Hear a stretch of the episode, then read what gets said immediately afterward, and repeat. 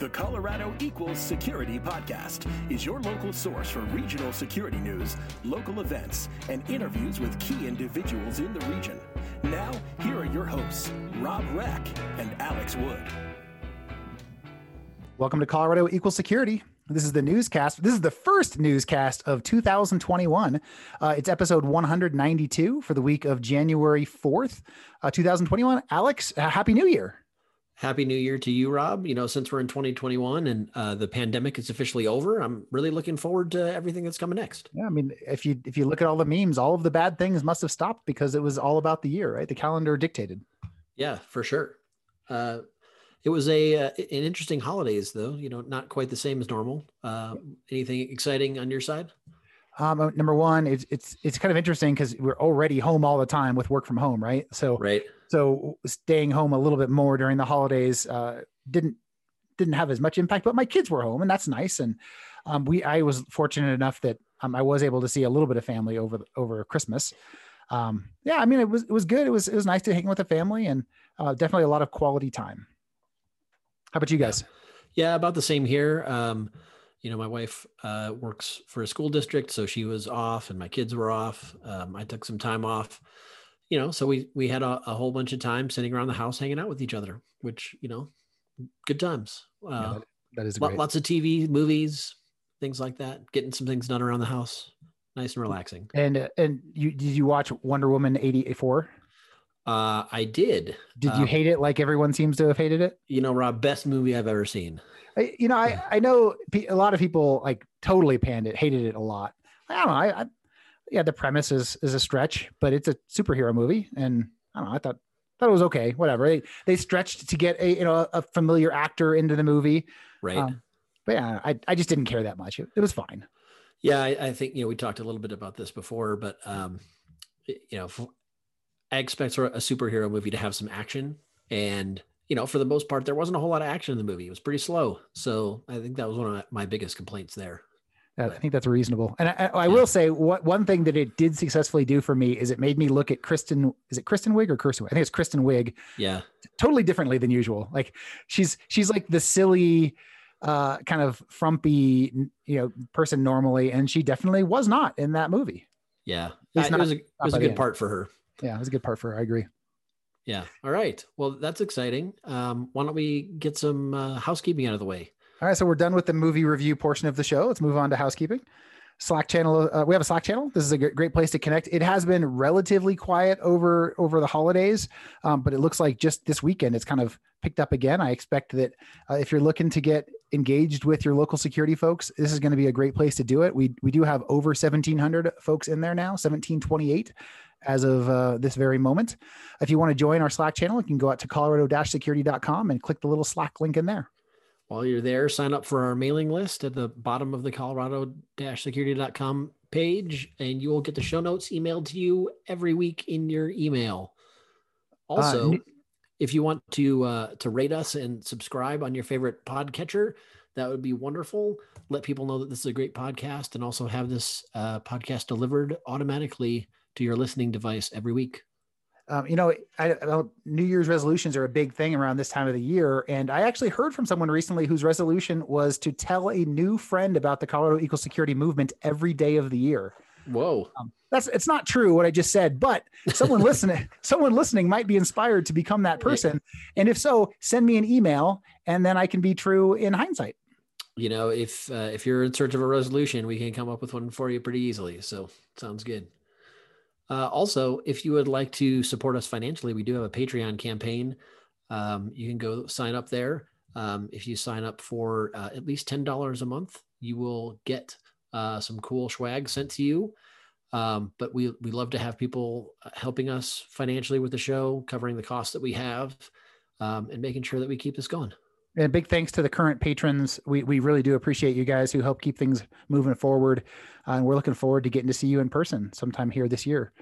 Uh, last thing we'd love if you'd help us do, uh, you know, Janelle Shaw recorded the interview that we're using on this week's show, and we would love to get more volunteers to help do interviews. We have a nice long list of potential potential interview candidates. If you want to interview someone, you don't know who it should be, let us let us know, and we'll help you get hooked up with somebody. For sure. All right. Uh, with that, I think it is time to get into the first news of 2021. Um, and of course, uh, we're going to look back on 2020. Uh, Rob, did you know that 2020 uh, was the eighth driest year in Denver history? Uh, in in the 149 years that we've been keeping track, it's the eighth driest year. Uh, only 8.74 inches of precipitation. Uh, it's kind of the co- combination of rain and melted snow. It's only 60% of the yearly uh, normal precipitation level. Yeah, that, that's pretty low. Um, I think we all know that it is not. There's not been a lot of precipitation this year. It's been pretty dry. Uh, also, this is just one of 10 years since 1872 that Denver has had less than nine inches of precipitation in an entire yeah. calendar year. So it's definitely uh, definitely a, a, bummer. I, I, will say I would have. I, I, think I remember that 2019 was a, a great year for precipitation, um, and I basically refilled all of our reservoirs and all. So um, hopefully, you know, it's gonna it's gonna bounce back this year, and we're gonna we're gonna have another um, stronger year. Um, I do think that there's you know some negative trends there, but uh, hopefully hopefully in the short term we'll be okay. Just one more reason that 2020 sucked. so our next story is actually I, it's it's a story we broke in the past. Um, the Greyhound Station block that's what is it like a 22nd in Arapahoe ish um, in downtown Denver has just sold. Um, we we talked about this uh, I think about a about a year and a half ago when it first was was under contract. That first deal was supposed to close by like back in last March. COVID came, killed that deal, and now there's a new buyer who's going to be buying that that portion of downtown Denver. Yeah, um, it, this is uh, it is called the the Greyhound Block because that's where the downtown uh, Greyhound bus station was. Um, it is actually between 19th and 20th, and I forget the other the uh, other two streets on the the side of Arapahoe and Curtis. Arapahoe and Curtis. There you go. Um, and you know this is an attractive parcel because it is a full block parcel. So you know you, if you're going to build a building, you have the entire block to to build something. Uh, it is also zoned nicely for builders and you could make a development that goes as high as 40 stories and so this uh, this block has sold for thirty eight million dollars, and it just occurred to me I really should have looked up what the last sale was because my guess oh, is yeah. it's a significant discount. Uh, I, I, I don't know I don't know, but man, that the commercial real estate has taken a, a big dip in the last uh, well the last year, right? Yeah, for sure. Um, in the article, they mentioned that they don't have any particular plans yet.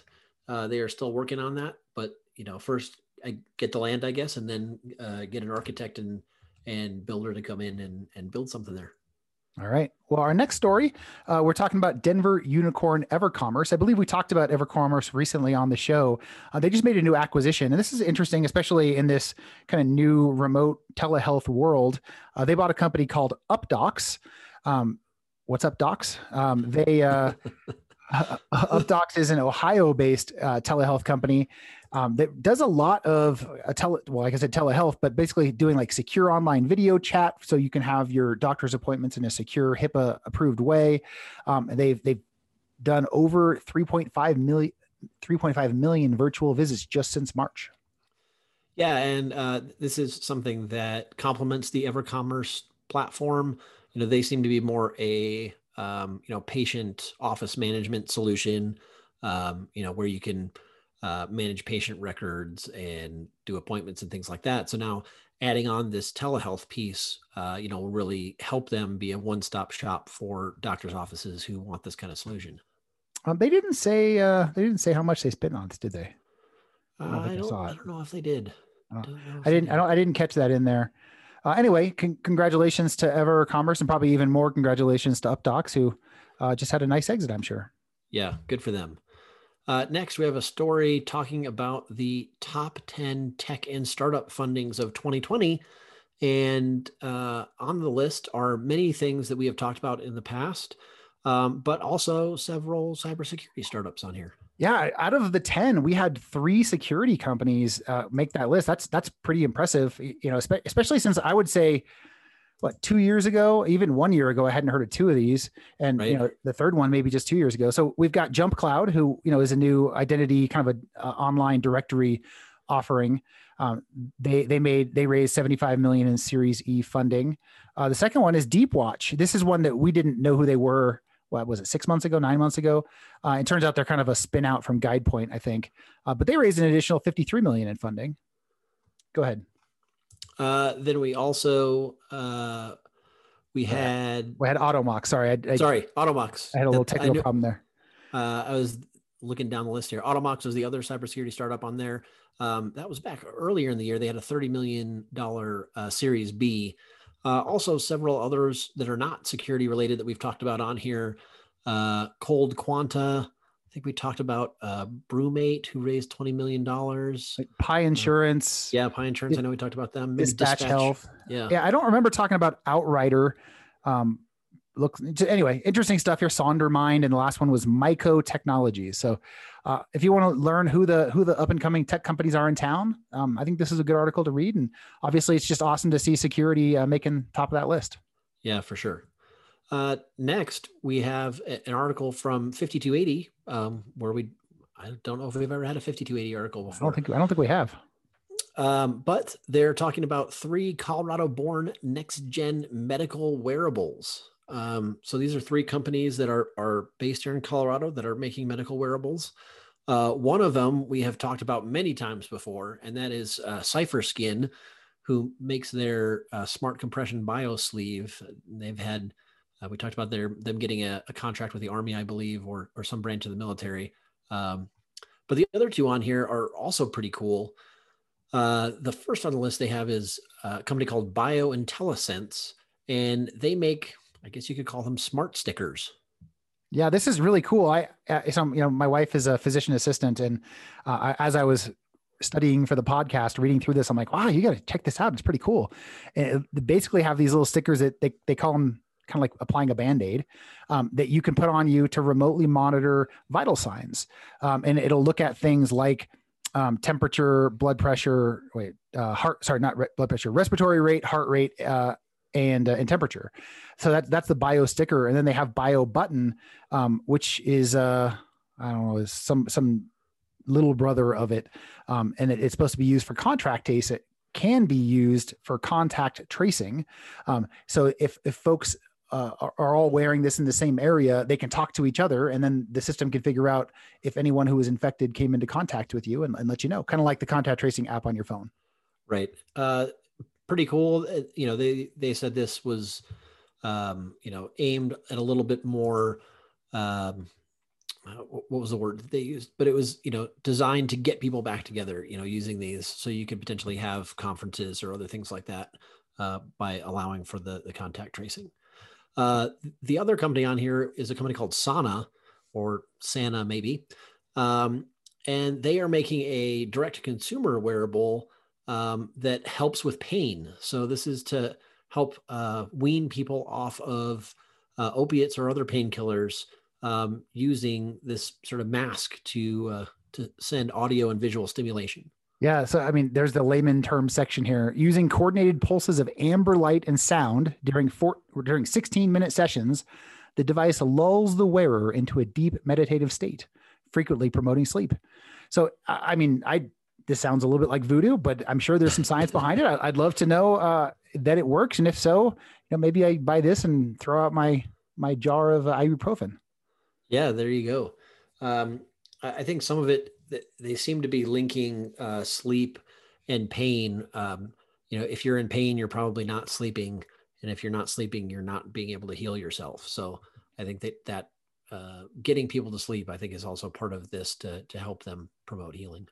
Well, I, I do love getting to learn all about the technology in town. I'll say that that's this is one of my favorite things about the podcast is we don't just talk about security. I get to learn about other random tech in, in town, and this is this is pretty cool. For sure. Uh, but now it's time to take a turn and, and now start talking about the security news.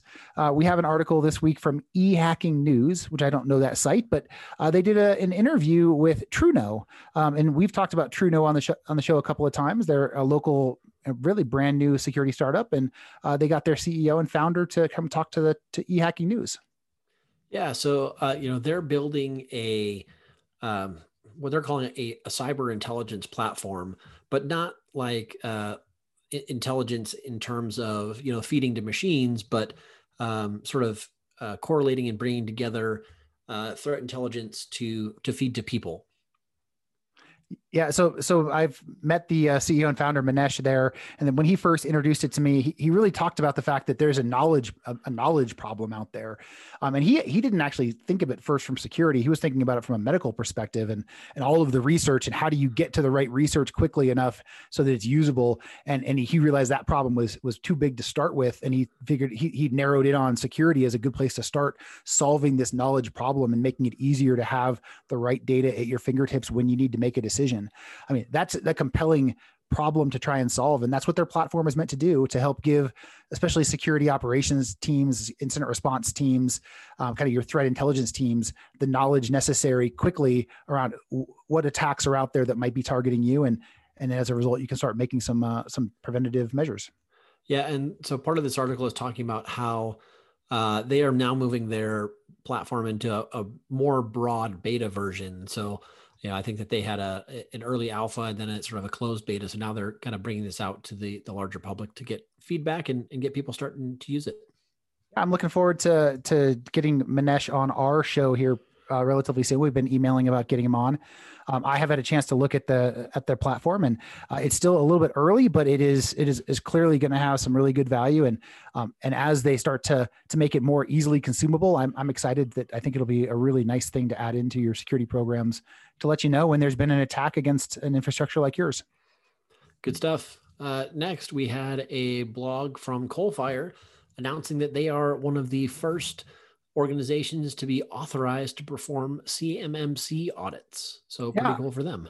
And I think this is it, it, number one. It's kind of a, a, no duh. They they obviously should be one of the first ones. They have a a massive federal practice, um, but it's also just you know yet another uh, validation that they that they do really good work from a compliance perspective, and uh, that you know they're um, they're at the very fore in terms of uh, helping you get compliance, especially in the government area. So congratulations to them. And if you're looking to do CMMC, which you might want to do if you're a vendor who works with government, uh, Coalfire is probably a good call. Our local security company.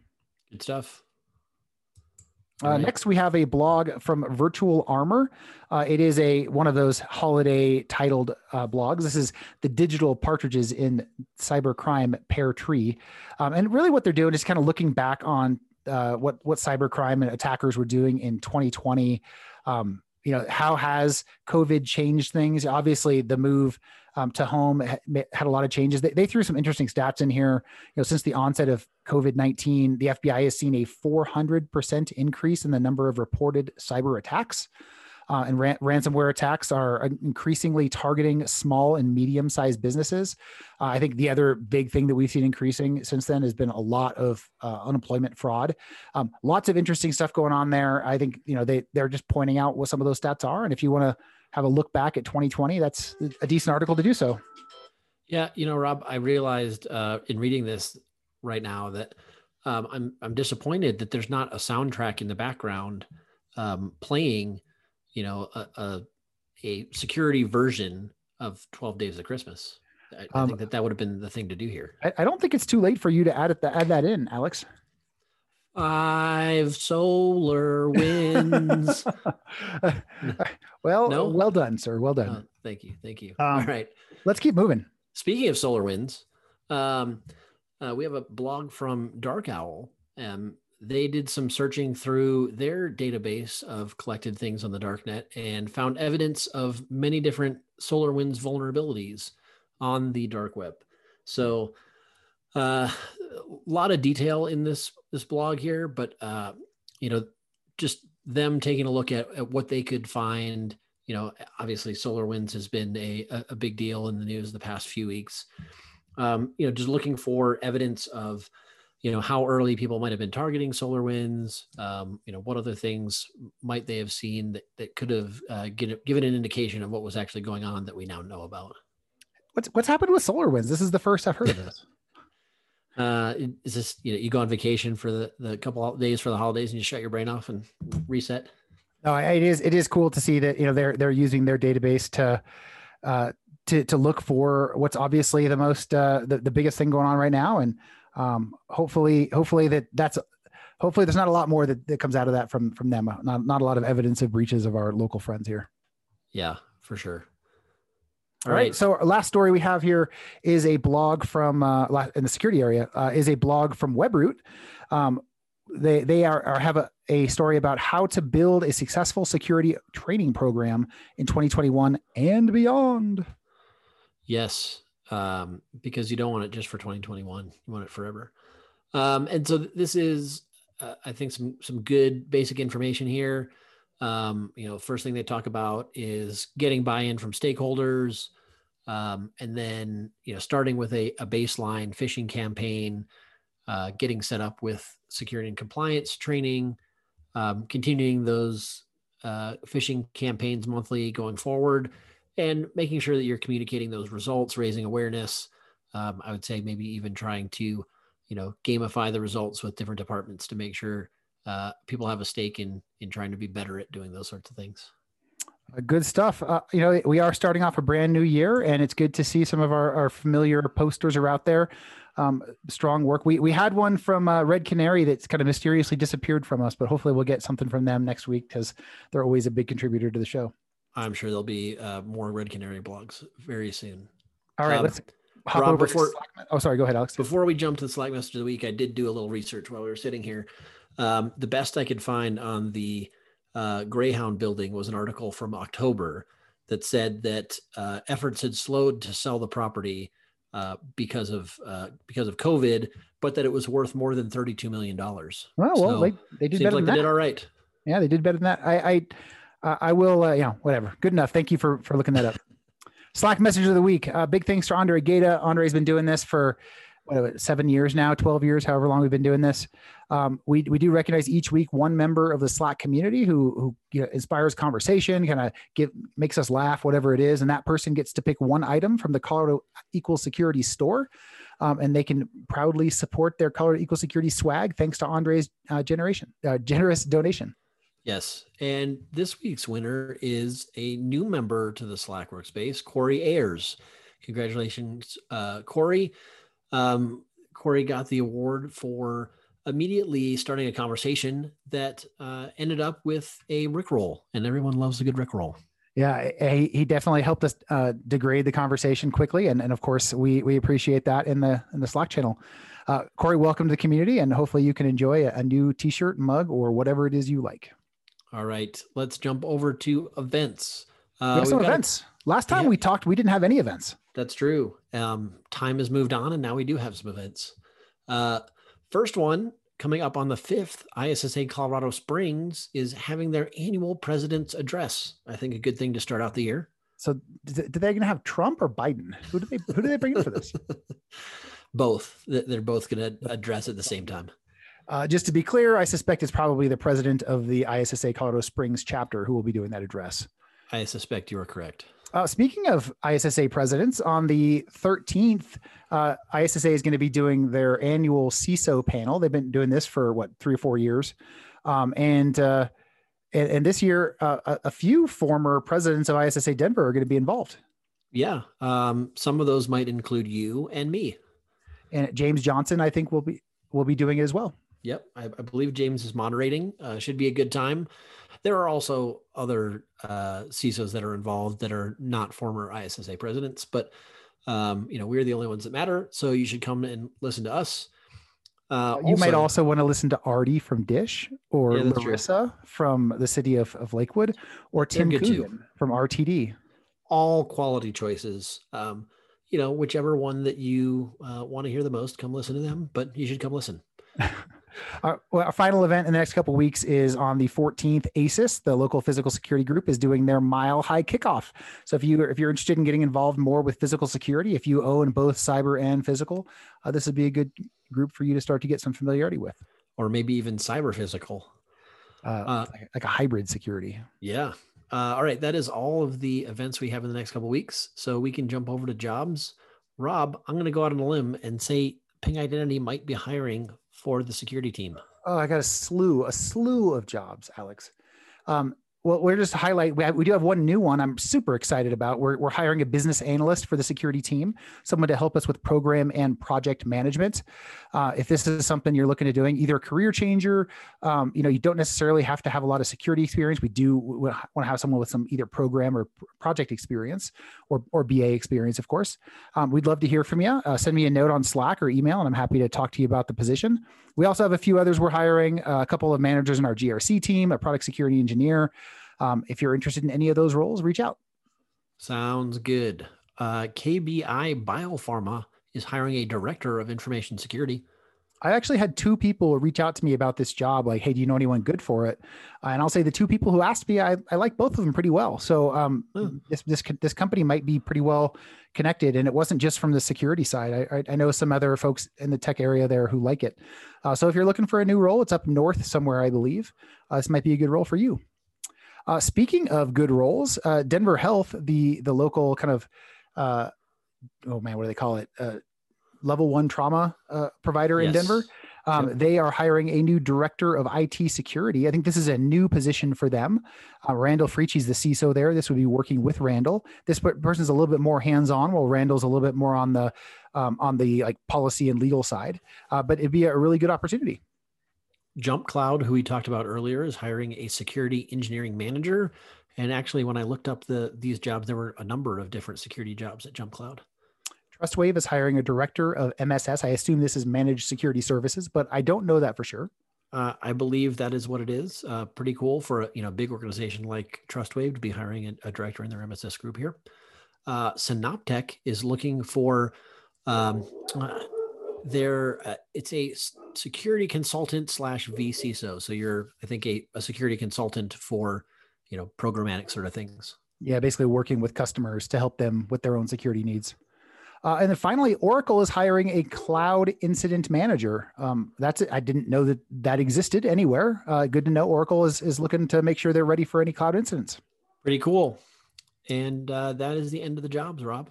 All right. Well, that speaking of Oracle, that reminds me, we have an interview this week with someone who used to work for Oracle. We she do. doesn't anymore, but Gail Coury uh, was formerly the CISO of Oracle Cloud. Now she's moved kind of from being strictly CISO to moving over as a GM uh, for a business unit within F5 uh, called Silverline. I'm super excited to hear how Gail is doing over there, kind of making the move over to the business side. And a huge thanks to Jan- Janelle Shaw for getting us this interview and um, kind of being diligent and helping make sure we, we have great content for you all.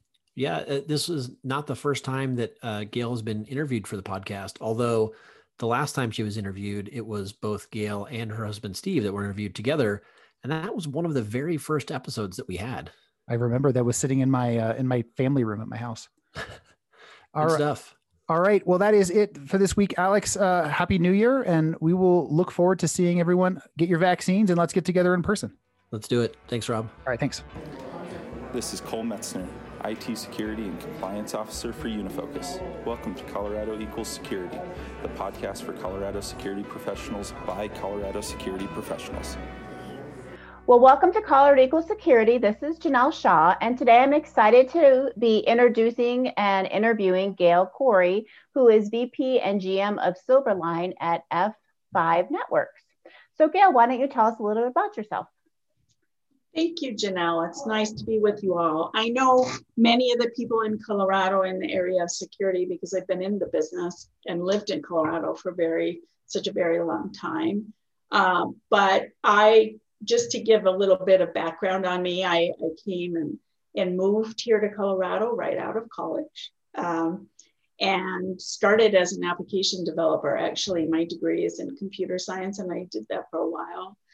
I think, you know, as people in women, particularly, I will say, and, and back in the day when we didn't have a lot of uh, good access, remote access capability, you know, I was on call uh, for when an application issue or an infrastructure issue would come up and I would have to resolve it. And I would have to actually, you know, get in a car and go somewhere. Exactly. and when you have when you have little children, uh, that is very difficult uh, for you to be able to manage. And so when I started having children, I realized, gosh, I need to find a more nine to five kind of job uh, where you know, I can actually use my technology skills and put them to good use. And so I had uh, actually the opportunity to go into IT audit. Now, hmm. this was back in the 80s. So it was before IT audit was really a thing. Um, they it, it, was required at banks, insurance right. companies, highly regulated industries, and I would write programs and scripts that would look for fraud. I was working for uh, a banking organization at the time here here in Denver, and you know I would look for credit card fraud, examine many many records in large databases and so on. And so I kind of got the bug, if you will. But I stayed in audit um, probably eight years, maybe, and maybe nine. Oh, time goes by. I know. and, I know. so I was working for a company at the time, Galileo International. They were a spinoff from United Airlines and really managed all of, you know, United seat inventory and gates and so on around the world and all of their reservation systems, plus reservation systems for hotels and cars and other airlines and so on. And so I was at working in the audit group at the time, and I would, you know, often in my audits identify that there were security issues that needed to be dealt with. And so mm-hmm. there was a time where the security manager decided, because we did a lot of TCP. I'm, I'm sorry, we did a lot of SNA, mainframe coins of connections. And uh, because high volume and so on. And the head of security that was running the security team at the time said, you know, this whole TCP thing and firewalls and all of that, I don't get it. I'm just going to retire.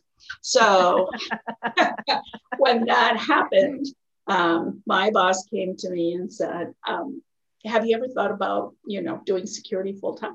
And I said, no, not really. And and she said to me, Well, we would like you to, to think about it. We would like you to step in and take this function. And oh, by the way, go fix all that stuff you've written up in all those audit reports.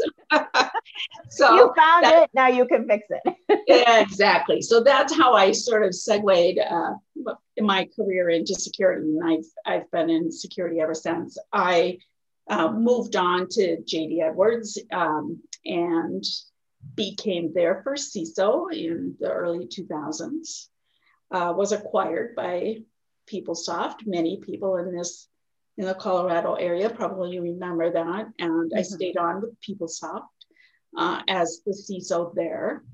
During the 18 month hostile takeover by Oracle, which was in the news everywhere uh, at the time, Eventually, both boards came to an agreement, and PeopleSoft was sold to Oracle. And then I stayed with Oracle running security teams in varying different kinds of capacities for, the, for 13 years.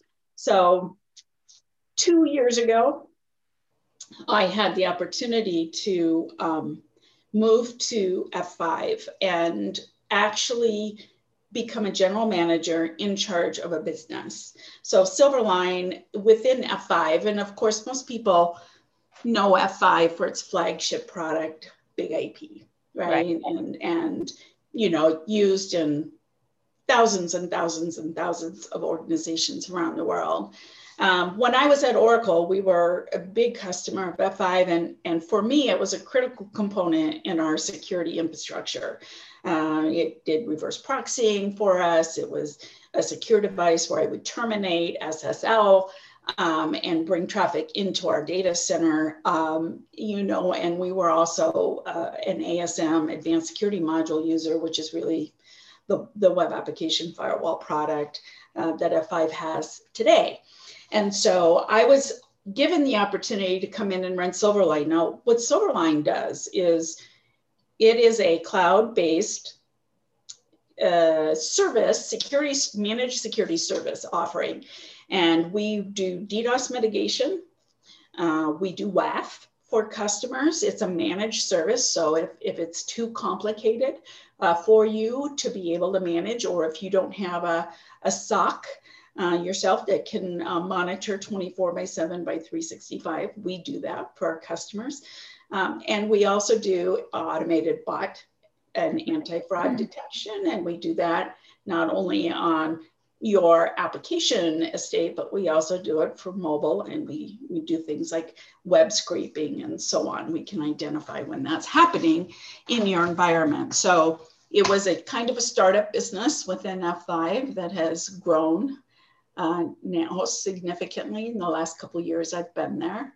So I didn't stray too far from my security roots. It's a it's a security service, but I'm probably now more on the business side, which I find very fascinating. And I'm responsible for the overall P&L for, for Silverline. So that's a little bit about me and my journey and how I got to where I am. Maybe too much detail for all of you, but um, that are listening. But you know, it, it's interesting how you can move from one kind of point in your career to another, and you know, who people all often ask me, well, did you have a plan? And I'm like, yeah, no. yeah. it just sort of happened in the way that it happened. And I'm, I'm very happy about it. You know, I'm, I, I love what I do and uh, love my team. I have, you know, multiple security operations centers around the world and so on that are part of our business delivery for our customers. And so I'm, I'm always talking to other CISOs and uh, talking about, you know, the value of the service that we provide for them.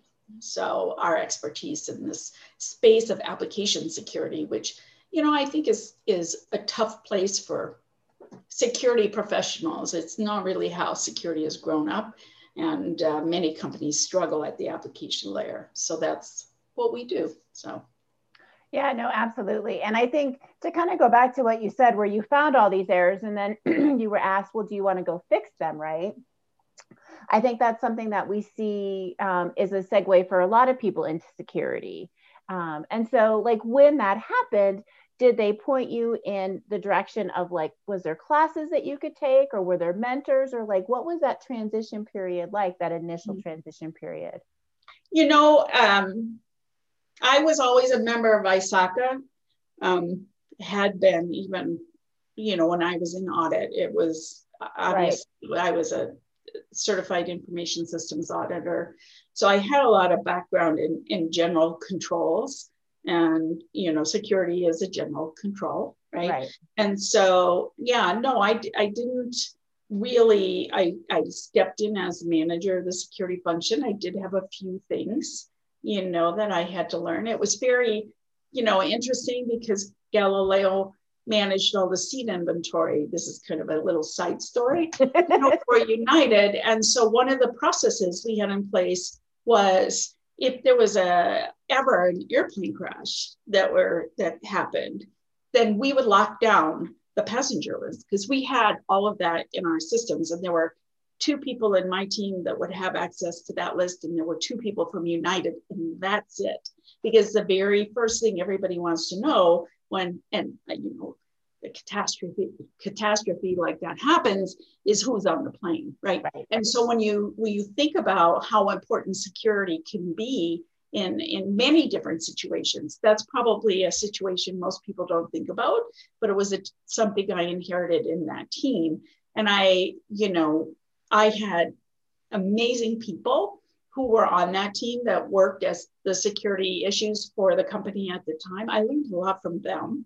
Mm-hmm. Um, and we talked a lot about where I saw some of the areas that we needed to improve, and we worked on those areas of improvement. You know, those kinds of things that I wrote up in the audit reports. I went on to, to get my certification, uh, my CISSP. Um, I also, I'm a uh, CSM. So um, I believe that's CISM. yeah, the manager. I can't remember.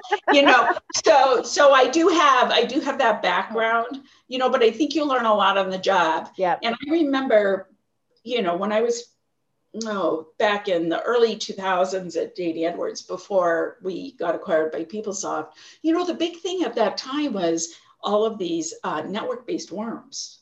Right. Right. And so, you know, we would have you know, SQL Slammer, you know, we would have issues with, you know, the I love you virus and, you know, code red and all those things back at the time at the day. And so, you know, what we learned is you have to protect your perimeter. Right. You have to protect your network. You have to protect things like your mail servers and so on. You know, so we had all of those challenges that we learned from. Uh, I remember particularly the I love you virus. I got a call probably at three o'clock in the morning, you know, from my head of head of IT that was working in uh, the APC J or APAC region saying, we have a real problem. And I got up and I got dressed and I went to the office and, you know, those things used to take down networks and take down systems. That was the big impact. And so we couldn't keep the mail systems up. And I had talked to my team and to the IT guys running the exchange systems at the time. I'm like, you have to put antivirus on the these exchange systems and they were like oh no we can't do that because right. microsoft won't support it and blah blah blah blah blah and so when we got hit with that and it took a day and a half for us to stabilize the environment right um, there was a big pause at the end and i had been at the office for 36 hours straight trying to help resolve these issues we got that antivirus software deployed on those exchange servers during that period of time. Like nobody would run them. And in that 24 hours while that virus was going on, we got it installed and we got the mail system cleaned up and all that. And everything was fine.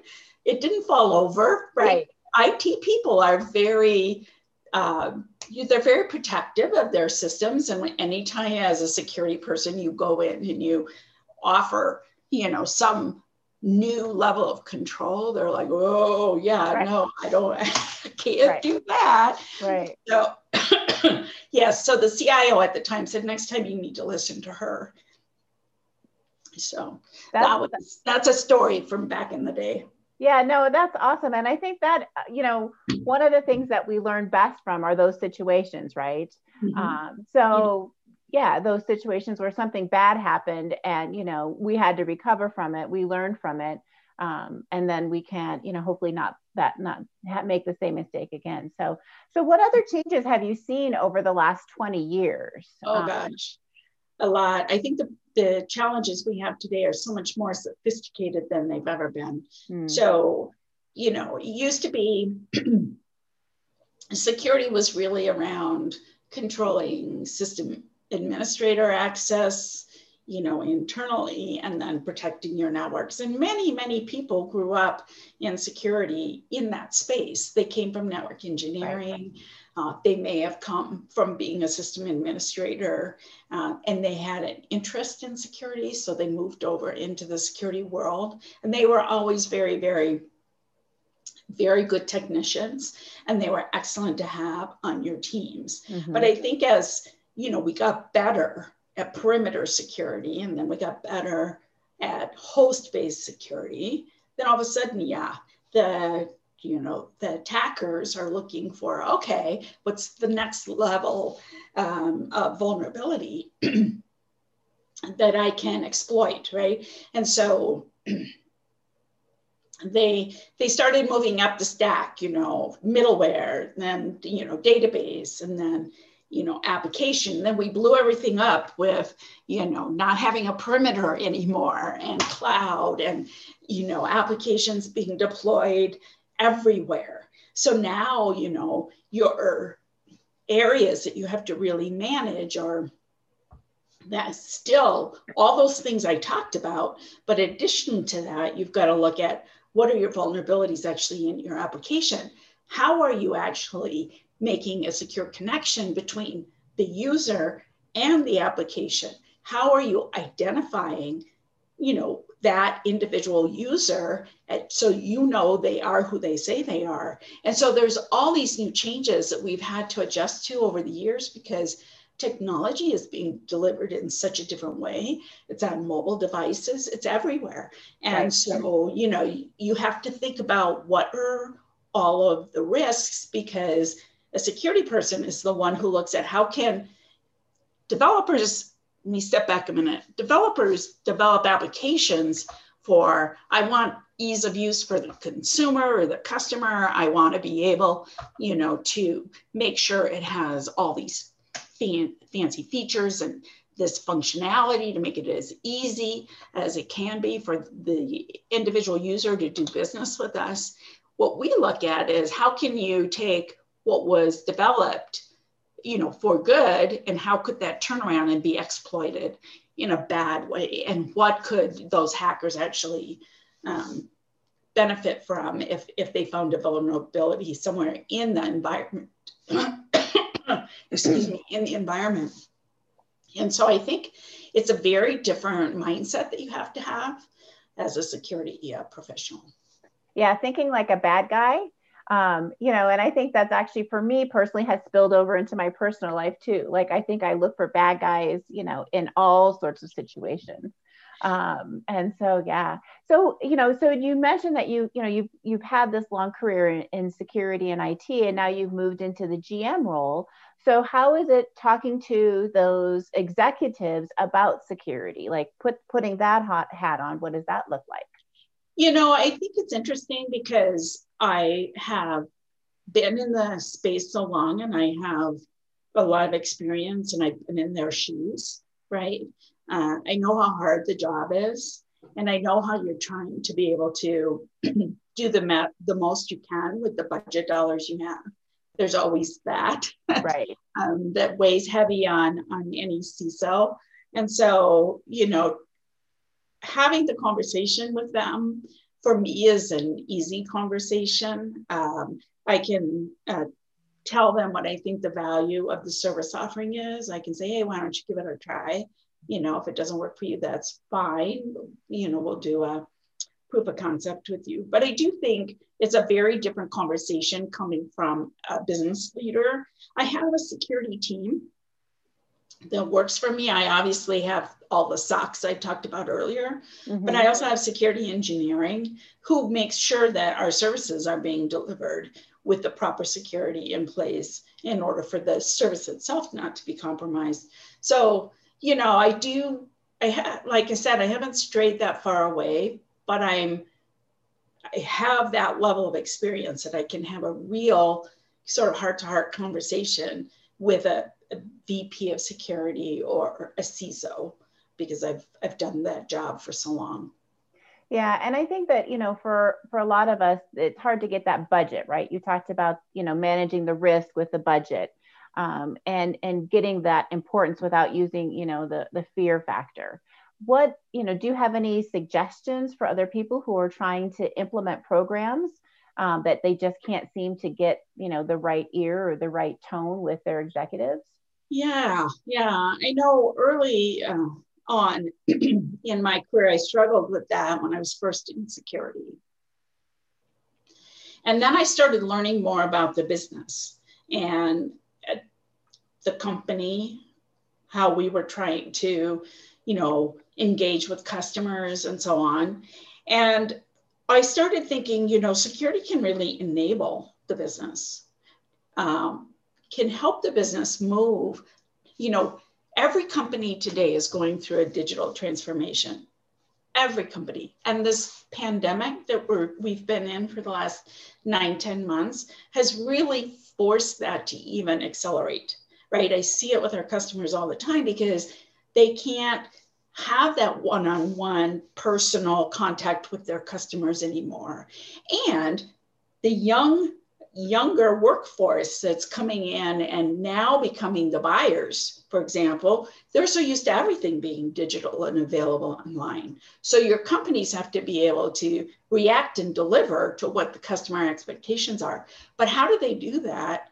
Safeguarding customer information, safeguarding PII, safeguarding regarding, you know, the ability to purchase and buy, right? And so security can be there.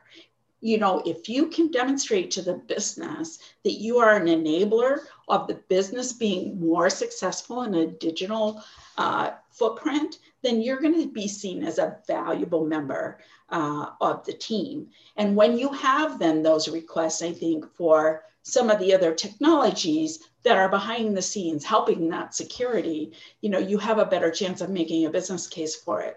I think the role of CISO today has moved, I think security, let me step back from that statement a little bit. Security used to be an IT problem. Right. Um, and it was really in IT, and IT was responsible for it, and the business, they were oblivious, right?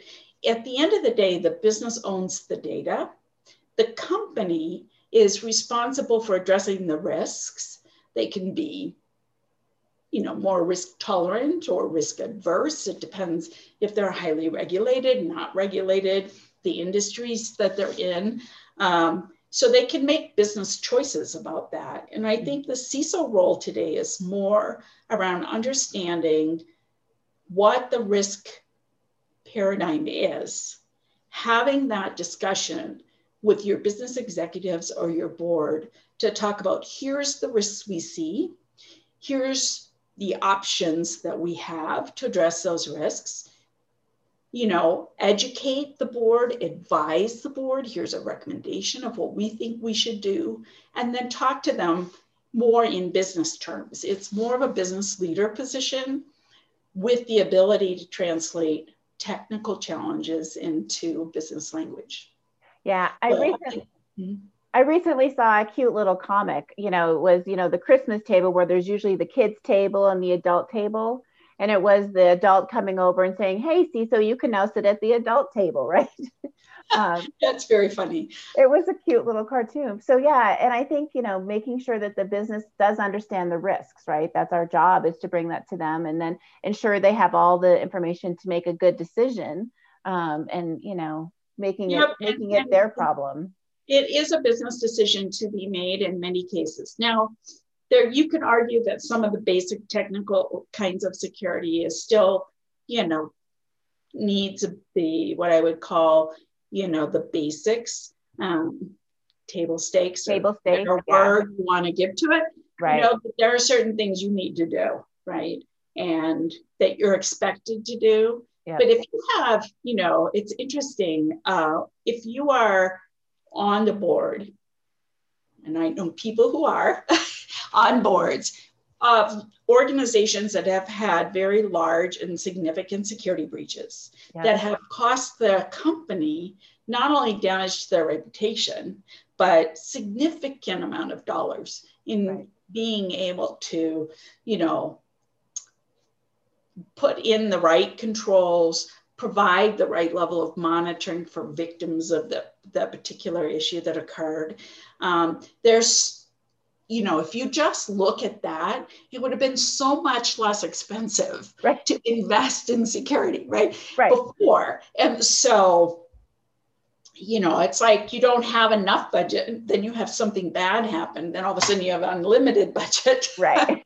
and and I think boards are, are while they're not necessarily technical in nature generally now if you're in a technology company like i am our board's very technical but that's not always the case. You know many companies the leader the board members are you know very much business leaders. And so you have to be able to make them understand that there is a trade-off for this for that and you have to do it in terms that that they can get. You're never going to they're never going to understand firewalls. They're not going to talk about well how many things did we block right or whatever in a day. That's that's not language they understand. So it's really important to to use the language. Think about who your audience is and where what level of understanding do they have? And then try to drive your message to their level of understanding. Yeah i like that a lot. Think of the audience before you present. That's a mm-hmm. really good statement. So you were recently named woman of the front line in security magazine. So um, has that changed anything for you? You know i, I was very honored uh, to be asked uh, to be included in that piece.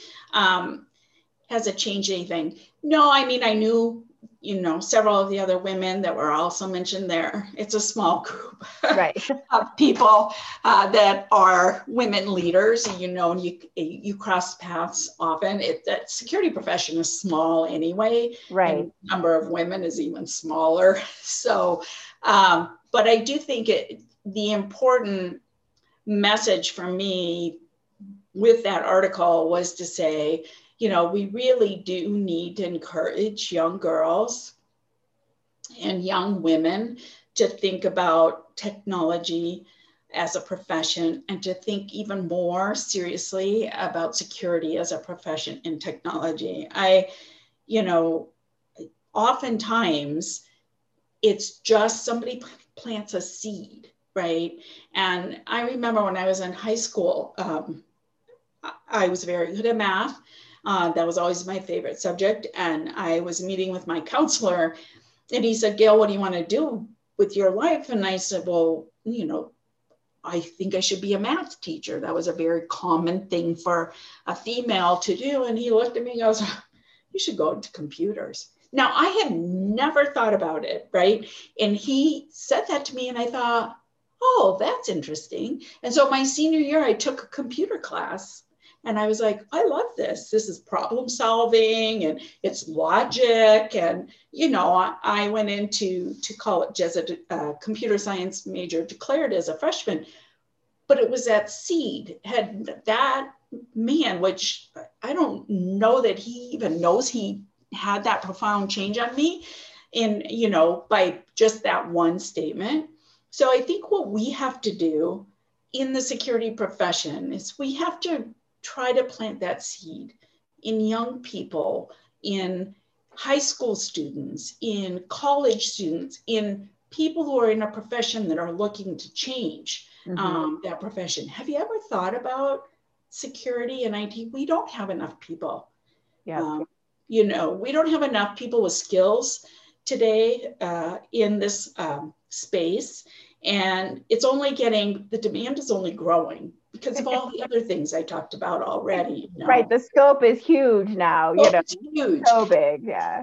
yeah. Yeah. It's so big. And so, you know, we've got to find a way to, to, to get that young, younger uh, group interested in this and get them in a position where they can obtain those skills. I think we also have to look at, you know, veterans groups and yeah. lots of other or you know we do some um, interns in my organization coming out of the military um, and so on. And then we you know oftentimes convert those individuals to full-time employees. So there's lots of places we can go to try to get this you know generate an interest i would say and get people into this profession. And for me i think that was a big part of that article is you know there are women who are very successful here.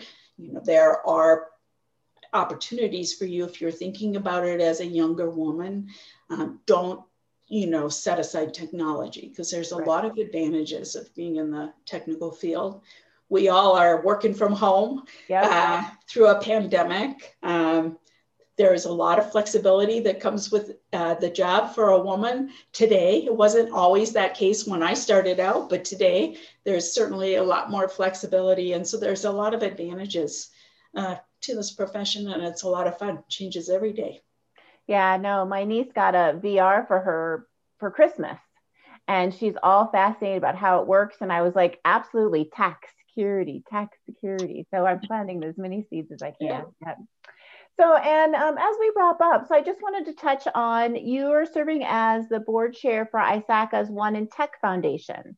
Um, and as you said, you've been a member of ISACA for a really long time. So mm-hmm. can you let tell us about the foundation? I know it's kind of new and kind of you're getting it, it off the ground. Yeah, and it's a passion I have. Well, I'm at a point in my career where I feel it's really important to give back. I've had a lot of opportunities as I've, you know, made my path through, and a lot of people who provided support and encouragement. Um, about four or five years ago, uh, I was sort of tapped on the shoulder by some of the leaders at ISACA and said, hey, you know, have you, you know, what do you think about starting a women's group within ISACA? So when you look at the membership, and I know probably many of you list, listening are ISACA members, um, it's one of the largest organizations of IT, you know, security audit risk professionals, right? And so 140,000 members around the world. Um, only about we're estimating because we don't have good numbers uh, exactly, but we're thinking about 18 to 20% women and 80% right. are guys, right? and so, you know, when you're uh, uh, you know you have it as women we approach problems differently we network differently um, you know we have different you know ebbs and flows uh, around our careers uh, because biologically we yeah. are the people who give birth. So yeah. uh, you know that's just a fact. So there are times when you can give more to your career and other times where you might have to give the less. But how do you you know maneuver that? And so we started this group i think it we had a big long name at the beginning. It was like connecting women leaders in technology or something that was like a mouthful. we eventually changed that to She Leads Tech. I love that. And yeah, and it was a lot simpler. And you know, we started having events, networking events, um, along with uh, conferences. So the ISACA conferences, they would have a women's networking event. We were trying to encourage women in the organization to actually submit papers to be speakers. We had very few women speaking at these conferences. We wanted to give them a safe place to have, you know, meet other women in the profession, to be able to make those connections, to carry on that connection, you know, outside of the conference. We had a lot of webinars that we we delivered for you know how to develop your leadership skills and you know how to you know find a mentor and how to work with a mentor or a supporter um, different kinds of topics like that and you know we it we couldn't believe how you know much interest it generated i mean we had huge numbers of women that would join these webinars every month and would come to these networking events at the conference you know we'd have hundreds and hundreds of women that would show up and just so happy to be able to meet other women so as as we kind of went through that whole process, right? It wasn't really, it was more of a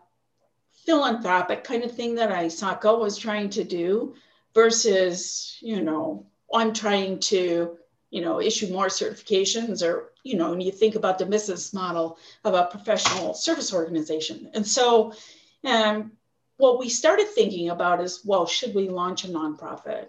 would we have a different play in the world of nonprofits to be able to be successful? And so, about two, three years ago, we started those conversations. We interviewed a lot of ISACA members, we interviewed ISACA board members. We asked, What is it that you would like to do? And the surprising thing coming back is, eh, I can su- support financially this, this kind of endeavor, but what I want to be able to do, I'm passionate about these issues of diversity and inclusion and trying to grow this, the skills in the security profession. I want a service opportunity. I want a way to give back.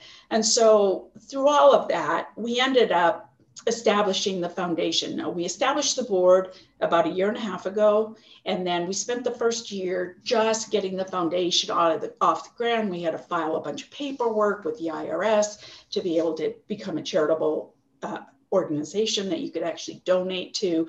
And then um, we are a 503c1, 501c three, sorry, 501c3. That is the official uh, IRS designation so that, you know, you can actually claim a tax deduction. But we also started with the program. So She Leads Tech is still the foundational program of uh, One in Tech, the foundation.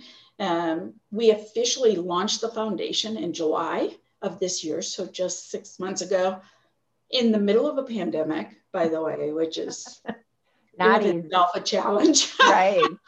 and um, and we've started these programs. We have a, a we not only have um, She Leads Tech, we have We Lead Tech, which is intended to in, include you know many underrepresented groups um, and to try to get them interested in this uh, uh, you know profession of security and risk and, and to help provide you know mentoring and development opportunities there. And then we also started a young leaders in tech and this is we've launched a couple of programs that are age appropriate for um, middle school uh, to high school aged kids to help them learn about what is security if we have a cyber sleuths program that they can take online.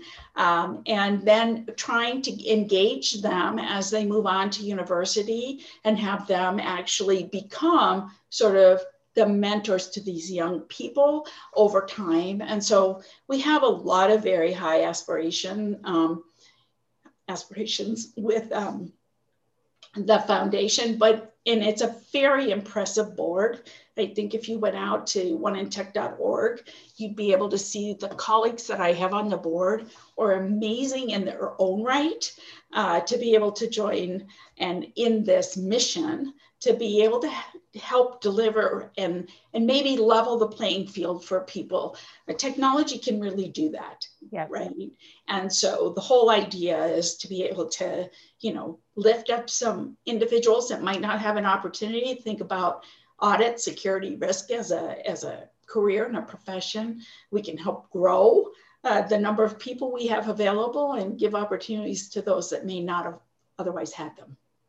So yeah, that's a whole goal of the foundation. Yeah, I think that's awesome. And I and I think it is, you know, reaching out to those untapped resources. Um, you know, those people who, like you said, maybe didn't think about it or weren't given the opportunity. Um, that's awesome. So, are you planning any events here in Colorado with this foundation, or any way that the team, the people here listening, can support it and, and learn more about it? Sure. I mean, any any person, even if you're not an ISACA member, can go to, you know, oneintech.org.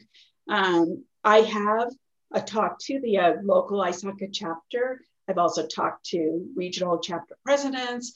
Um, as far as, you know, um, any kind of activity or event that, you know, we're kind of stuck in doing a lot of things virtual right now right right pandemic and so there are webinars you can go ahead and look at oneintech.org uh, to be able to see when those are i just okay. spoke at a webinar that was in EMEA. I had to do it at five in the morning here in Denver. so it was like one of those like, whoa, am I awake? I'm not sure. but we did one in EMEA recently, um, and we have others that are planned. Uh, but check out the website, take a look at it. And, um, and if you want to get involved, you can certainly reach out to me directly. I'm, you know, most of you probably know how to contact me, but my email uh, at, at work is g.coury at f5.com. It's pretty simple. So I'm happy to get you coordinated with what some of our efforts are. And I'm, I'm very excited about the foundation. I think it has real um, opportunity to to deliver good. And so.